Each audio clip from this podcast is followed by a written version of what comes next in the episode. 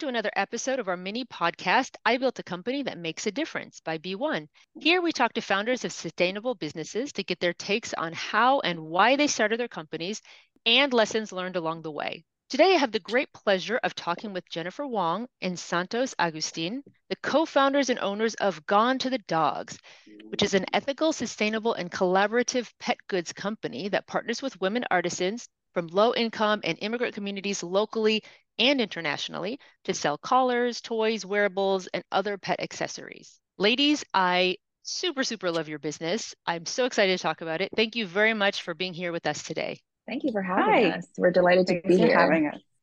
So let's jump into Gone to the Dogs. So tell us a little bit about yourselves and how you met and started this business and how Gone to the Dogs came to be. Well, we met as friends. Well, we actually met in um, the apparel industry many, many years ago. Um, and we found commonality. We have the same sensibility when it came to music and art and um, fashion.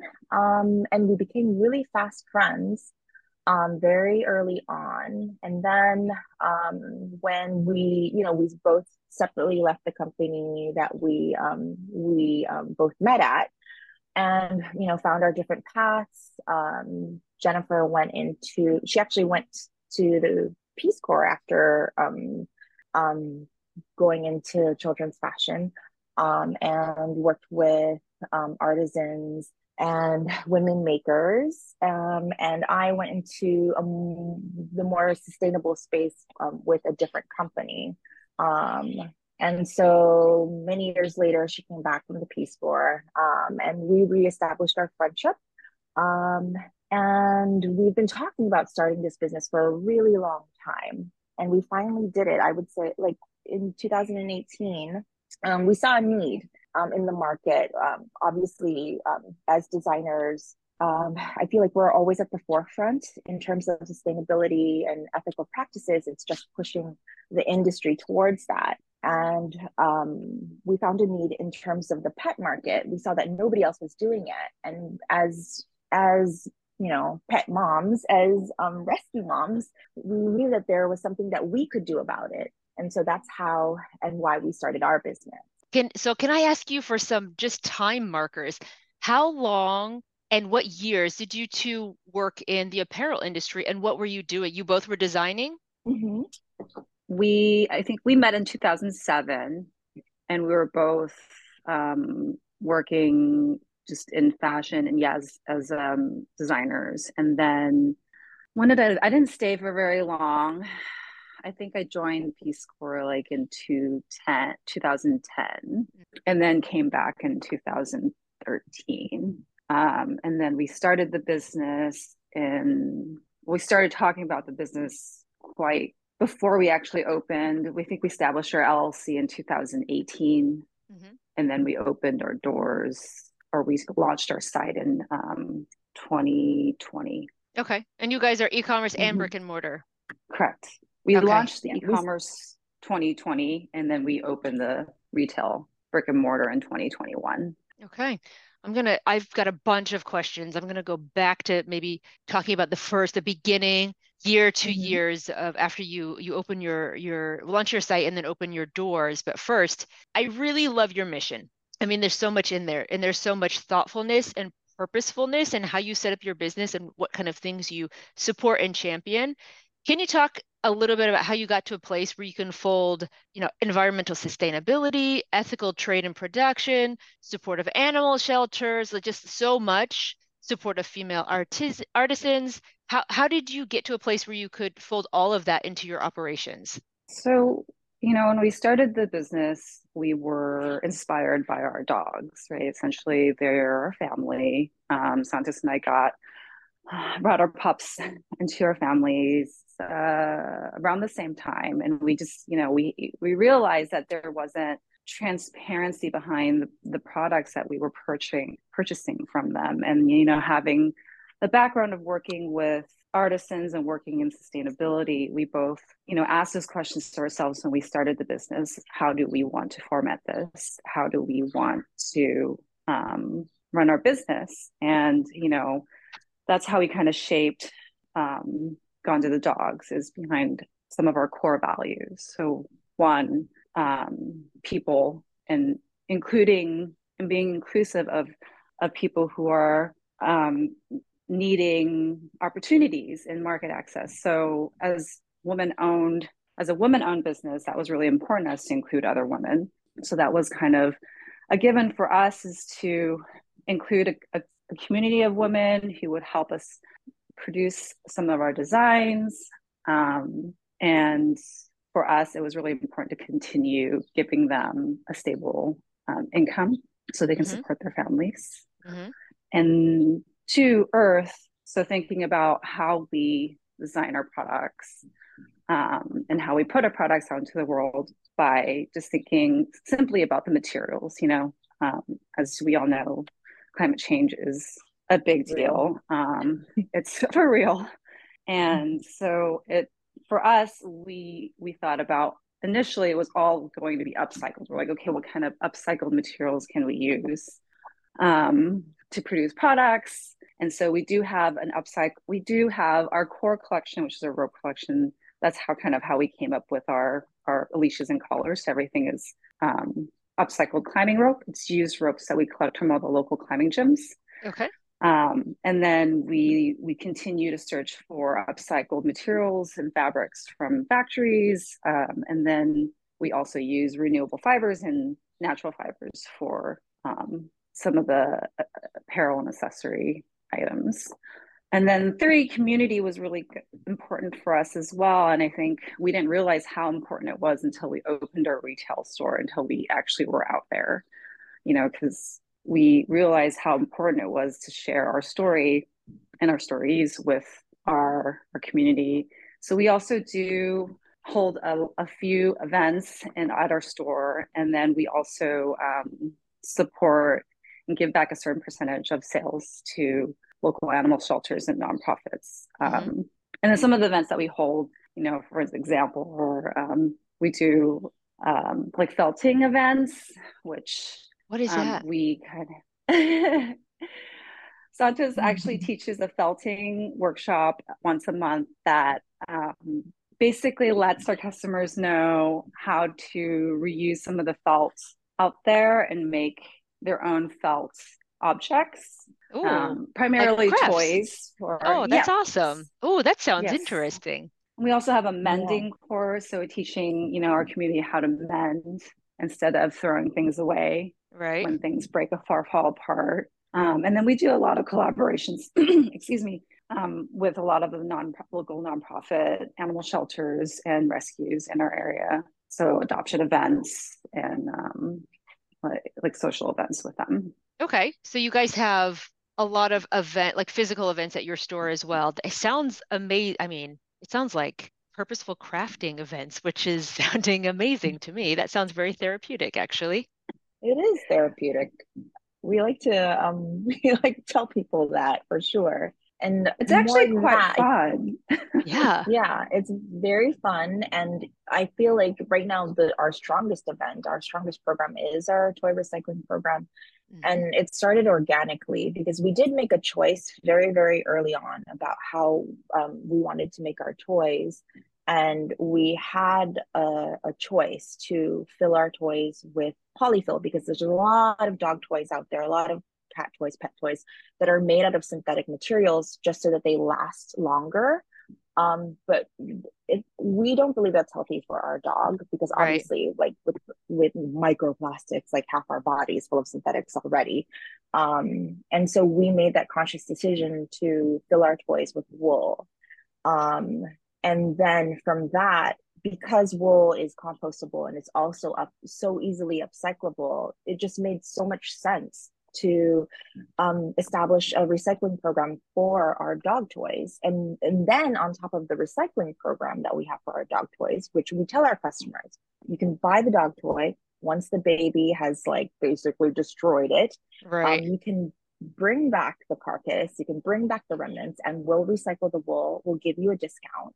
And then we took a further step from there and said, you know what, we're gonna teach you how to upcycle the wool. That way, even though the dog had a great time the first time, you can remake that toy into something, prolong the, the life cycle of that product and make something brand new yourselves with it. Because, you know, with renewable materials like wool, that's something that you can easily do out of the comfort of your own home.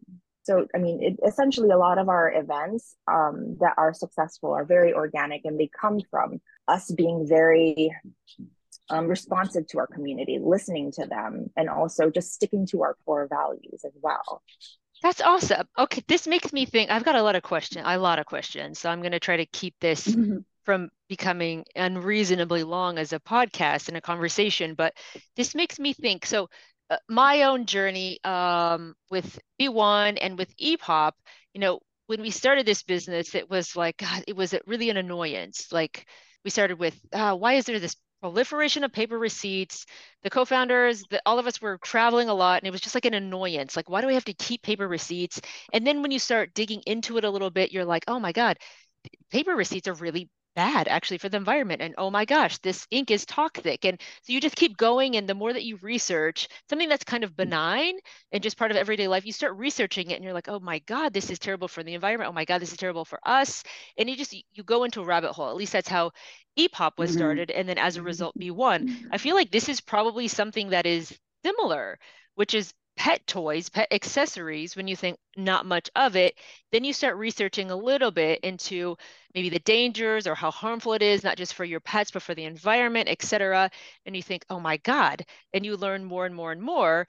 You two, with your um, background and your experience in not just um, apparel, but you know, sustainability um, in this realm, what are some things that actually the average pet owner may not know? Uh, and why would Uh, something like Gone for the Dogs be a much, much better alternative? I'm sure there are. It's like, it's not even close when you think about uh, these materials uh, and uh, production practices, but it's maybe something that the average person or the average pet owner hasn't, it hasn't, it hasn't occurred to them yet. I think it's a thing where you have to ask, you ask yourselves, we already do it for ourselves. We always shop consciously for ourselves. We are very aware of what we put in our bodies as human beings. And so, you know, and in terms of like, I know that the way that Jen and I shop, because we, you know, we start out as consumers as well before we are creators. So it's like the things that we buy to ingest, the things that we put on our bodies, we already like uh, shop sustainable brands. We already shop secondhand.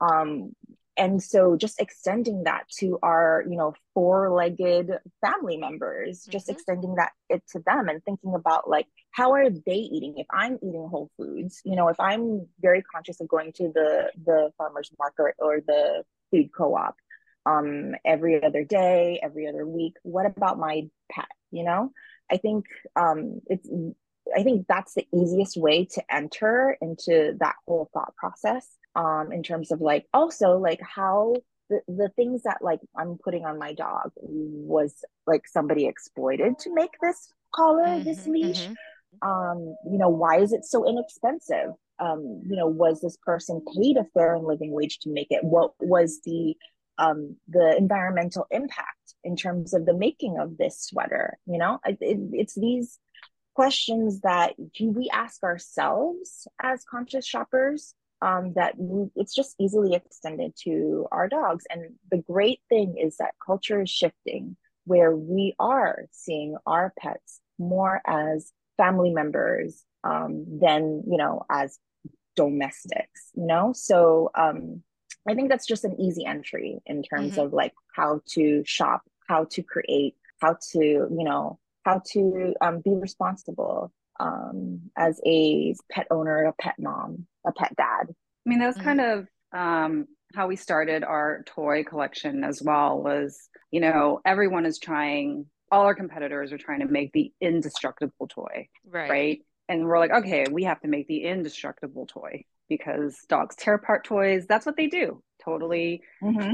you know, doesn't, we don't know how long it takes to tear about a tear apart toy. Like, it could, you know, we were like, okay, well, what, what is an indestructible toy? And when we looked closer, it, it's, you know, made of rubber, made of plastic. And, and what happens to an indestructible toy? It gets torn apart inevitably. And then there's the fear of your pup ingesting that material. So I think for us, our greater fear was that we don't want our family, our pet members, to end up eating like man-made materials. So that's why we wanted to design and produce a, an all-natural toy for our customers. That makes a lot of sense. And as, to your point, just because it's indestructible doesn't mean that someone's going to keep it forever. So when it goes into a landfill, it is there forever because exactly. It was designed mm-hmm. to be that way. That's a good yep. point. That is a good point. Okay, can we go back to the first year? Well, first I've got, okay, I've got a two-part question. Part A, okay. um, how long did it take between the idea, when you two got together and you were like, we should really do this thing, thinking of the idea to, I think you launched your e-commerce site first, so that that first launch of the website, how long between idea to launch? And then the second part of it is, what did that first year being in business, what did that look like? I can't least, even. I don't remember. I think we, well, I, I remember, I think we started thinking about it in two thousand eighteen because that's when we, we established our L L C. Mm-hmm. And then so that's that means when that we, we were talking about it. Yeah. That's, but that's when we started, but us talking about it, that took a long time. I think that um, we needed to experience a lot of things before um, we felt ready to start this business. Um, and I think that the thinking about it, I think the the believing in ourselves and also trying to figure out what this what we want in terms of what the company will look like, that took a while. Um, but once we actually registered for the L L C, that's when like we hit the ground running. Um, I mean, we, and when we say two thousand eighteen, we did that in November. So it's not in the end of November. So it's not like even, it, it wasn't even like it was two thousand eighteen. So we had two thousand nineteen to actually um, lay the groundwork, um, establish our mission, our statement, our core values, what that looked like in terms of working with our makers and, you know, working locally as well as like internationally. Um, and then I, it, so in actuality, once we decided to do it, it came together pretty quickly because that's like a year later mm-hmm. that we decided to launch. Okay. How do you I identify think- the artisan partners that you work with, or how did you in that first year? So I actually post Peace Corps. So I did work with um, many artisan groups in Morocco, and that was kind of my um, my job during the mm-hmm. two years I was in Peace Corps. Um, and so I learned, actually, that's when I was introduced to working with um, artisans mm-hmm. at a very grassroots level. Um, and so I, I understood the kind of the economics, the business development piece. And then after I came back from Peace Corps, I actually started working for a nonprofit that actually that did capacity training for um, female artisans around the world. So I went to all these different places to visit and work with them and design products. Um, we did a lot of capacity training.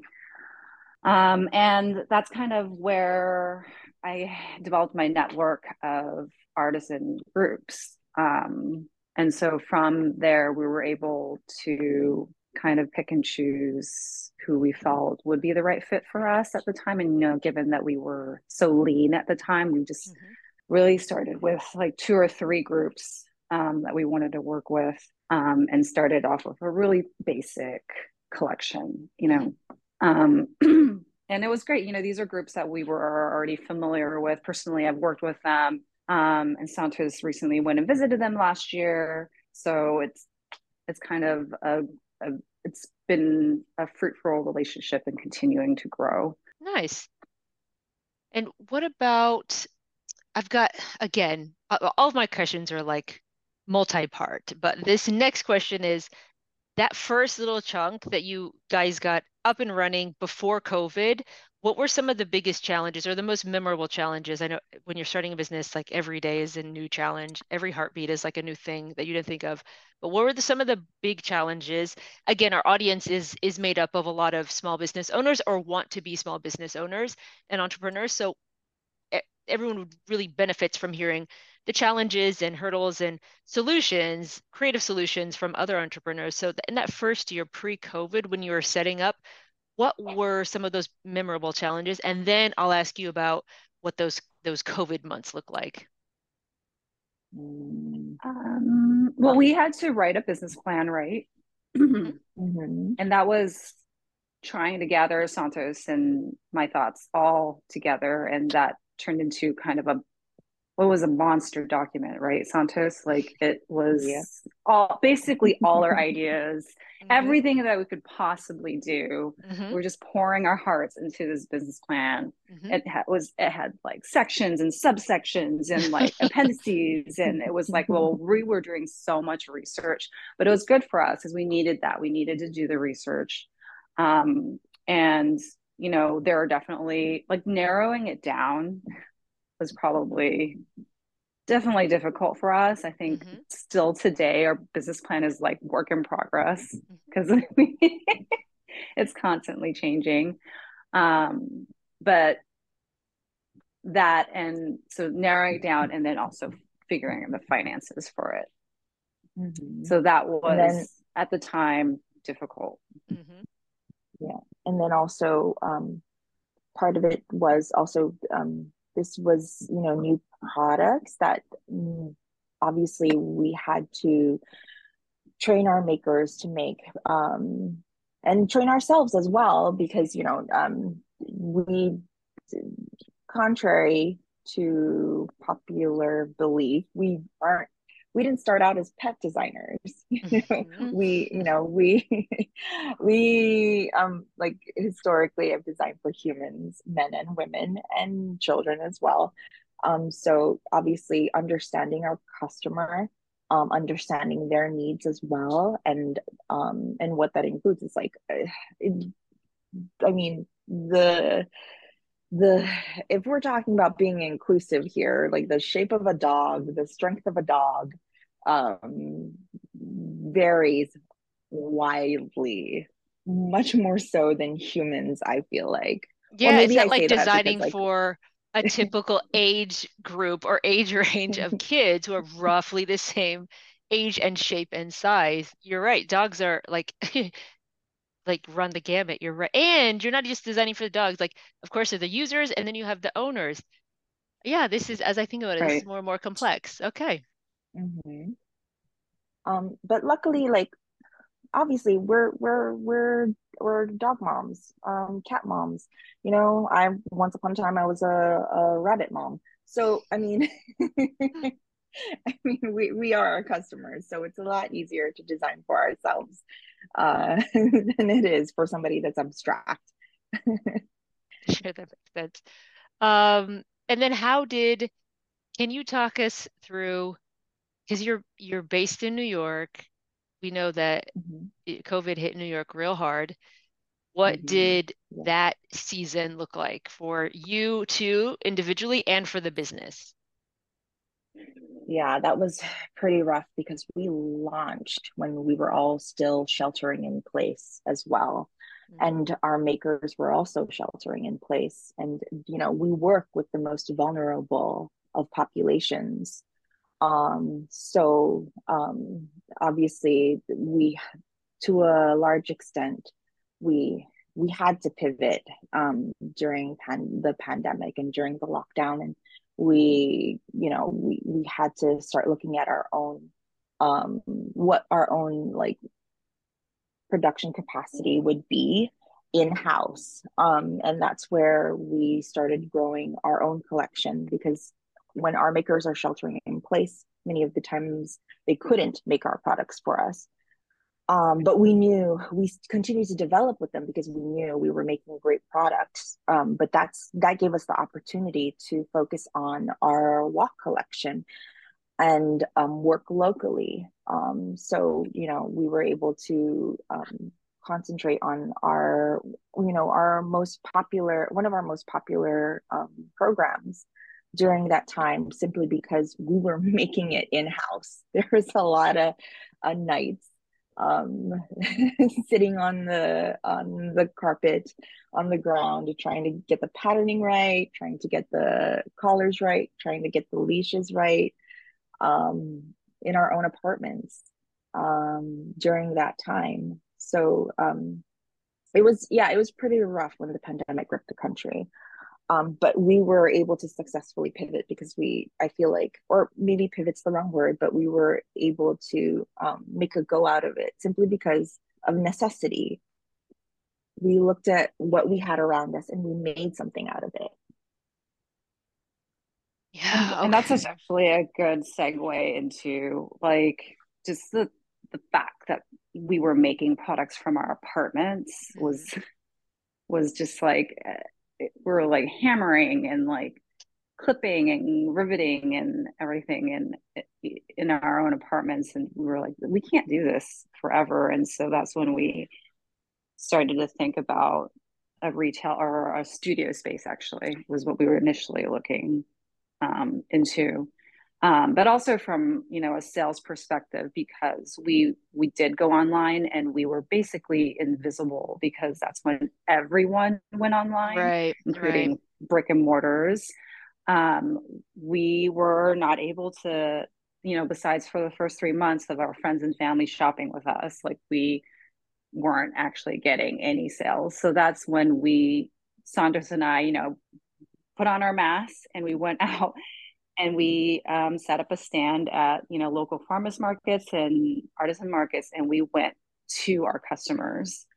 So, you know, we knew everyone was sheltering in place, but we also knew that our customers needed to walk their dogs, right? And they needed to go get groceries, and needed to get whatever they needed for their pets. So we we went out there, and that's how we introduced ourselves to Brooklyn and New York and everywhere that we popped up. So that was really successful for us um, because we were able to tell our stories again with the communities, and we were able to and introduce our products and um, have customers, you know, touch and feel and and see everything for themselves instead of, you know, going online and shopping for a, a name under, you know, under a brand that they don't recognize or products they've never seen before.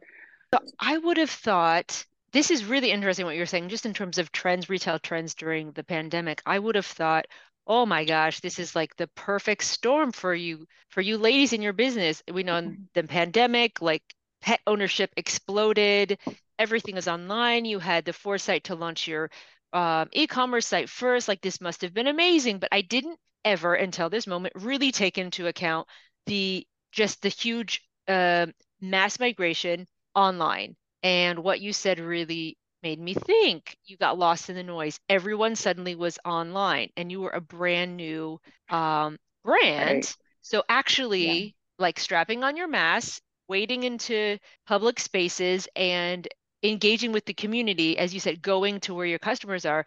That is a thing that that really put um, Gone to the Dogs on a new trajectory, which is like the opposite of what everybody did during the pandemic. Uh, that's super interesting. And that makes me want to ask you about kind of community reception. And at the be- at the top of the podcast, Jennifer, I think you mentioned the importance of community. So I wanted to double back on that and just talk about community, where you where you ladies are. Can you tell us where your store is? Also, it's in Brooklyn, but where exactly? Oh, we are yeah. uh, in Park Slope, one oh three seventh Avenue between President and Union. Mm-hmm. um, and I think it's it's kind of funny because obviously, like, we knew community, our community was going to make or break us. And um, when we looked at the store, even like we envisioned um, it being a community space. And one thing that I really love about our store, and I'm very and I'm very proud about it, is that to a certain degree it is very innovative, because it's not just like a, a retail experience, it's also a maker experience. Like mm-hmm. you come in, and most times out of the week you will find us making our collection, our rope products in the back. If you walk into the store, you'll see we've we've leveraged every single piece of space. So you'll see the raw materials out there along with our finished product as well. So you, you can actually see your product being made. You can see what it's made out of. Um, and if you ask, we are more than happy to tell you where it came from as well. Um, we collaborate with local rock climbing gyms um, to collect rope that we make out of our rope collection. Um, um, instead of like having the rope go to landfills, we found a, a second life for them with um, our um, walk collection. All right. I think as Santos is mentioning, we just try to make everything that we do um, as dynamic. Like every move that we make, it needs to be dynamic. Um, like for moving into the real retail space, we needed to make sure we actually needed a studio space. Mm-hmm. So we needed to find a space to work and make the products. And, but we were also nervous that we weren't going to make rent. And, right. you know, as a small business, you're always worried about that. Mm-hmm. So we're like, okay, well, what, what can we do to, to balance the studio rent retail space? So if we were open every day and we're able to make sales every day, even on the slow days, then that would help, right? Counter that. So the space now is a workshop slash office, studio, and retail space. And that, that just came, you know, organically because we just, we just were, we were nervous about everything. You know, it was the pandemic. Sure. And we just weren't like one hundred percent about anything. And, you know, while people were closing their storefronts, we were opening one mm-hmm. during the pandemic. So it was, it was really scary and risky at that time. Yeah, man, what a story. And it's one that you'll never forget. I mean, the world will collectively remember those those days. And this was the beginning mm-hmm. of your your business, which is really cool. So if I can jump into just business, these are a lot of questions that we get from our community, especially when they're seeking out other um, entrepreneurs. We don't talk to a lot of co-founders and uh, and co-owners. How do you two separate which parts of the business each of you manages? Oh boy, that has been that yeah. Oh Lord. Um, well, it, like any relationship, it can be very messy. Um, and we're trying our best um, now that our business is growing to um, to do a better job of um, determining what it is to share responsibilities and tasks, and also at the same time, what are you know we're continually defining what our roles are, um, and I think that's what it is, um, defining your role. Um, And on top of that, like um, just having it on um, metaphorical paper, you can use a mm-hmm. your laptop if you want, about what each person is responsible for and what what work is really too huge for one person, and um, and who's going to helm what. Like that's that's really important to do, as we have found out. Um, and you know, obviously, we're we're still a work in progress. Um, with regards to that, that's something that we're still um, obviously trying to figure out, because you know we we it, you know the the beginnings of a, a business is always going to be the hardest, mm-hmm. and um, and work-life balance is a real thing, uh, and we're still trying to determine that like what that looks like for us, um, and um, as we grow, we have to grow our team as well um, in order for this to be successful. So this, this I, has, yeah, go on, go on. I was going to correct. I was like, we have worksheets that we have like worksheets oh, yeah. and S O Ps. And I like how Santos says, just write it on a piece of paper. I was like, no, we have files about our responsibilities and who does what. But I guess I can, I just, just, I think this would be super helpful is just like knowing when you start a business, um, and you do this even if you're a solo, you know, owner, entrepreneur, is to, you know, list all the things that you need to do for the business and know that you can't do all of it, uh, like to perfection. I think, you know, Santos and I are kind of, I think we started off thinking we can't do everything, but to be honest, when, again, there's just, there's two of us too. So like we were thinking, okay, there's two of us, we can do everything.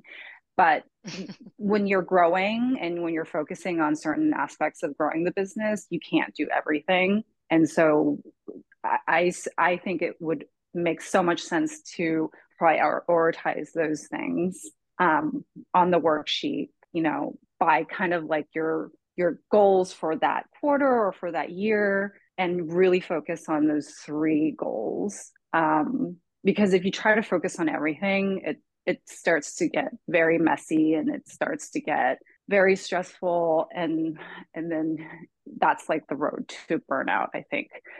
So what is, right. what struck me is listening to you, and this, I might ask a, which is like an interview faux pas, which I might ask you some yes or no questions, but it just really um, made me smile when you were talking about your business plan and how you guys um, did so much for your business plan. And it needed, like, one of the big challenges was paring down your business plan into something that's, that's manageable, that you could start with. And then Jennifer and, and Santos, this notion of like, yes, we have files and files about goals and responsibilities and statements of work and who's responsible for this. This is amazing. You hear, well, I hear a lot of entrepreneur stories that are kind of the opposite. Like, it seems to be either one extreme or the other, which is one like, I had no idea what I would do, what I was doing, and I just made it up as I was going on. And then there's the the group, of which I certainly fall into the second category, which is, and I prepped everything to a lot, like I over prepped, and that's how I feel most comfortable, et cetera. Um, how would you describe yourselves as a as a entrepreneur team, as a founder team? Is are you guys like over prepping? I don't even want to say over, because there's, when you're starting a business, to your point, both of your points, there's not like an over prep. It's, you're just doing things on the fly. But how would you, maybe some adjectives to describe yourselves as a founder team? Oh my gosh. I was going to say bootstrap. That was like mm-hmm. the first. mm-hmm. Yeah. That was like the first. I mean, we're still like, like for us, I think we're still trying, I think I would say dynamic. Like, I think mm-hmm. we still need to be able to pivot. We still, like, when I say focusing on like three primary goals every quarter, like Santos and I will sit down and talk about, okay, what do we need to focus on this entire year? What are the three goals for this quarter?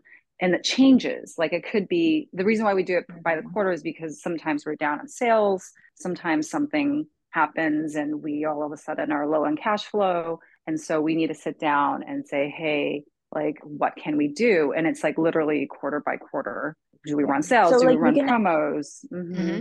Yeah. I mean, so like, we have like our greater goals um, in mind, but also at the same time, like we, a lot of times, um, simply because like we we don't we were we're very lean. We didn't start out with a lot of money um because our cash flow situation changes like rapidly. Sometimes it feels um you the thing sometimes the thing that you prepare sometimes the what you prepare to do is not what you're going to do. So there right. is a lot of prep, but there's also a lot of, okay, there, there, there's always going to be fires to be put out. There's always mm-hmm. going to be um, gears that you have to shift um, and like thing, other things that you have to concentrate on that you didn't think that you would have to. Um, so there is a lot of adaptability and flexibility that's needed um for I think any business, but also for us as well, or that's what we've had to do anyway. Um do you have any rituals, or even maybe even unconsciously, things that you do together to keep yourselves sane? Oh, oh I'm actually trying to learn how to do that. um, um that's something that we, I think we yeah we're working I mean we actually so we um one of the things that we do is we reach out for help. We, you know, we, mm. it's not just the two of us. So one of the things that we've learned to do in the past year or two is that hiring staff to do, so that we don't do everything, you know, hiring right. staff to cover us for sales, having them help us do events, and having them help with social media. So that's a part of, you know, those tasks worksheets is too, like, how do we mm. delegate work to others and not, and it's hard because, you know, it started out with both of us. We were, we both had control over everything, or thought we did. And, you know, it's more so giving up some of that control and making your business more of a community and team effort. And then we have, we also have a business coach that we consult with. We have ah. friends who consult, that we consult with. They're like our pseudo C F O and like mm-hmm. um, business colleagues. So we have a lot of help. Like, we have a huge network of people that we talk to constantly. Um, and so it doesn't feel so, you know, just the two of us. Right. Um, yeah. And yes, Santos and I speak to a business coach every month. And that's something that's awesome. That's helped us. Mm-hmm. Yeah. Um, the past year, it's really made a huge difference just to have us like a third person kind of see everything from our perspective, really, and just kind of point out like, hey, like what we can't see mm-hmm. since we're so knee deep in our, mm-hmm. you know, day to day. Yeah. I'm, obviously we don't like when you say rituals, like waking up in the morning, that's the ritual. Um, we're trying I, to be I better think... at it this year. Like I think this year we're like, it's, it's, you know, self-care year. Like we're trying to be more aware of, you know, yeah. our bodies and our health, our mental health and everything. It's um, tough. Because it that's... is important. That is the focus. Um, but I think that um, I, it's so funny because like in terms of like being flexible and adaptable, I envisioned when we first started this company that Jen and I would see each other every day and we talk every day and we mm-hmm. like our desks would be close to each other every day. Mm-hmm. Um, but we're lucky if we see each other once a week. Oh, um, wow. Because because of the needs of the of the business. Mm-hmm. Um, so we have made it a point to come together at, you know, at least once a week. Um, if there is a ritual, it's that. Um, mm-hmm. come, and so I mean, like, um, to your question, um, I think it, it isn't so much like um, waking up and meditating and drinking a cup of tea, or maybe that is for Jen. I don't know, but for, but for myself, it's um, just knowing this is what's going to happen, and this one thing is going to happen every week. Right, that you guys get to, you ladies get to actually see each other, which does make a difference, doesn't it? Mm-hmm. Yeah, it's a it's a Jen and Santos day. We spend the entire day Aww. talking about everything, basically, and just kind of about, um, yeah. I love that. That's lovely. And yeah. One good. more question about you meant. I think Santos, you mentioned when you were. I, I okay. So my question is about the idiosyncrasies of the pet industry that maybe mm-hmm. you don't think about unless you're in it. You get knee deep in the pet industry. So I think Santos, you mentioned designing. Uh, anything, a product for dogs, but dogs mm-hmm. look like anything and everything, and their mm-hmm. strength and what they need, the requirements, like they're hugely diverse. What are some other idiosyncrasies about the pet industry that, you know, the average person wouldn't necessarily consider or know about? Well, I guess hmm, that's a good question. Um, like obviously the breed, um, which lends to the shape and the strength of your dog, and it's, you know, it, and their and their personalities and their character traits um, passed down by breeding is always going to um, be something that, you know, we have to think about. Mm-hmm. Um, and also their temperament as well. You know, at, during the pandemic, a lot of people re- um, rescued pets, which is great. Mm. Um, a lot of dogs' temperaments are very different because we don't know where they came from. So, you know, there is um, trauma as well with dogs. Mm-hmm, mm-hmm. Um, so we, in our space, we tr- pr- try to provide as much of a loving environment as possible. Mm-hmm. Um, so, I mean, and that's great because nothing makes your day like seeing your, like the, one of the neighborhood dogs come through and make their daily walk, or sometimes mm. their um, twice daily walk and come mm. through the store. And I think like that's where we also get our market research from. Mm. Um, that that's like our relationship with the pet community. They're very vocal. They're just like the parent yes. community. They are very, very vocal. But it's great. Yeah. Like as Santos yeah. is mentioning, we, there's just so much like out, like people come in asking for the m- most bizarre things. Yeah. So like we, it's just, just, to, just that in its own, we just know how expansive the, the pet market will be. Right. It's going to continue to be.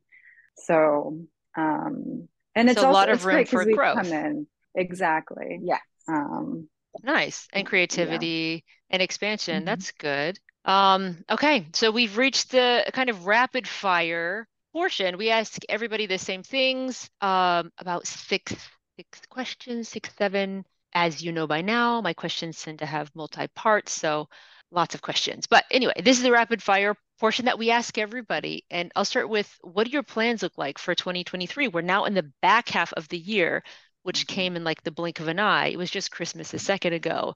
It feels like, what are your plans for the rest of the year?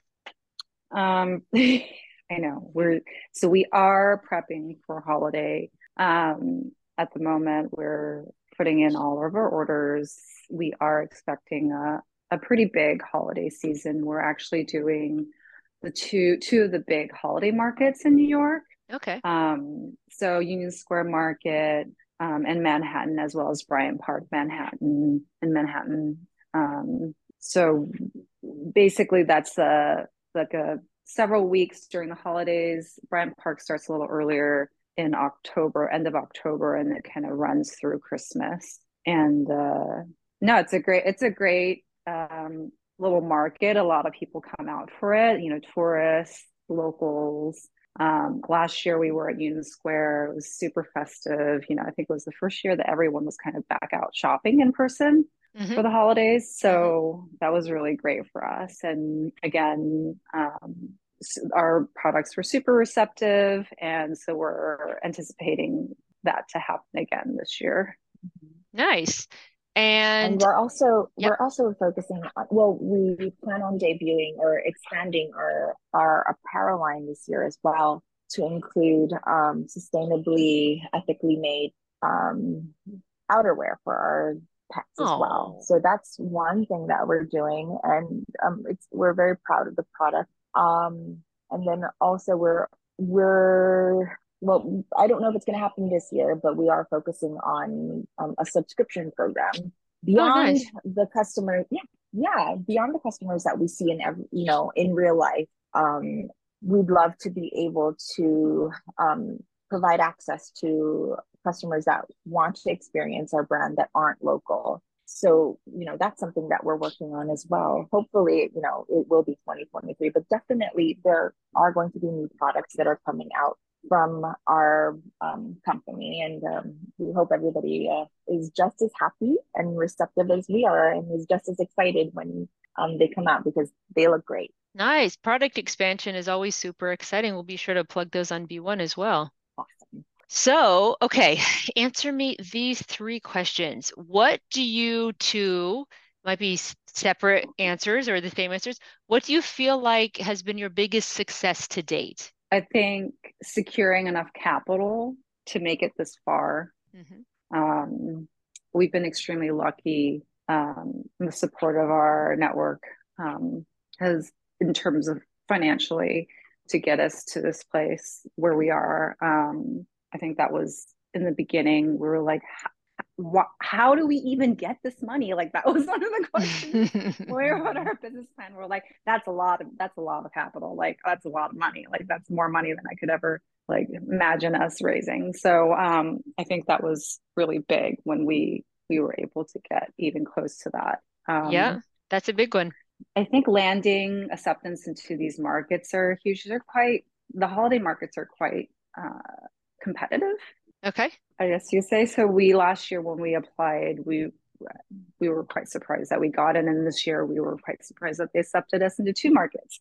So just being, ha- having access to that, those opportunities, um, is being around the shopping crowds in New York. It's going to It's it's going to make a huge difference for us this year. Um, nice.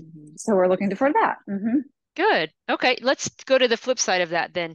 What do you feel like has been your biggest failure to date? So I think there are more like learning, like lessons that we've had to learn through firsthand uh-huh. experience. Mm-hmm. Um, because if it was a failure, we wouldn't be here. Our company wouldn't exist.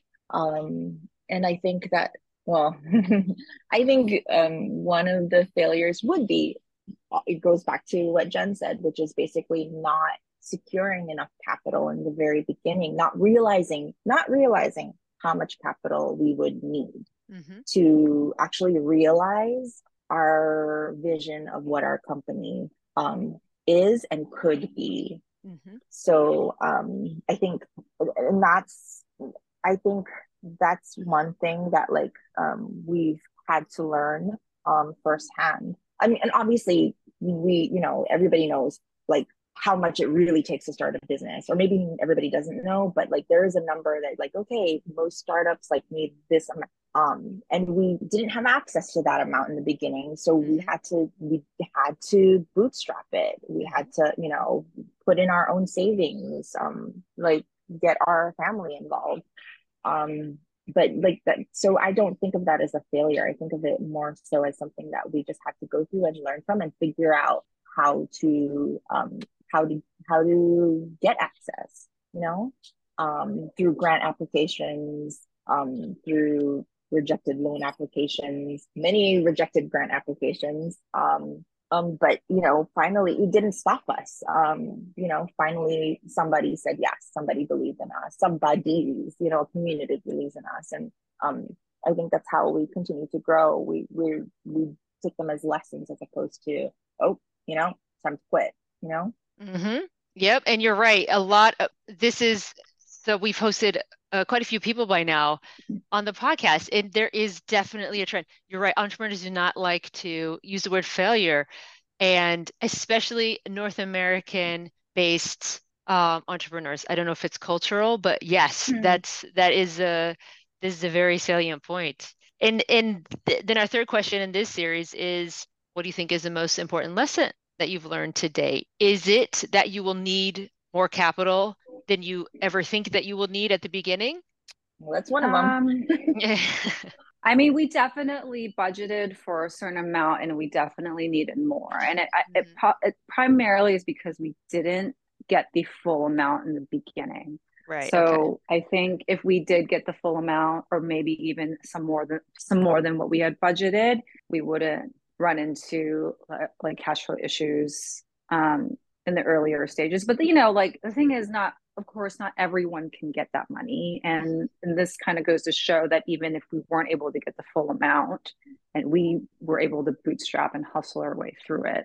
Right. So, and we're still hustling because, you know, we're still committing to these huge markets, which, you know, require a lot of investment and time. And, you know, we're building out booths, and there's a lot of new things that we're trying out. So anytime we do anything new and that costs, you know, time and investment, again, it's like another decision that we need to make in terms of um, growing the business. We've learned a lot of lessons along the way. Um, I think also in terms of like as a partnership, being able to work towards um, a fruitful partnership, always constantly trying to better communication um, and also not burning out. Like, right. I think key is to not burn out, because once you burn out, that's that's when it's, you know, that's when the question is, can we actually run this business? Can we like exist? Can Gone to the Dogs exist? Right. So, mm-hmm.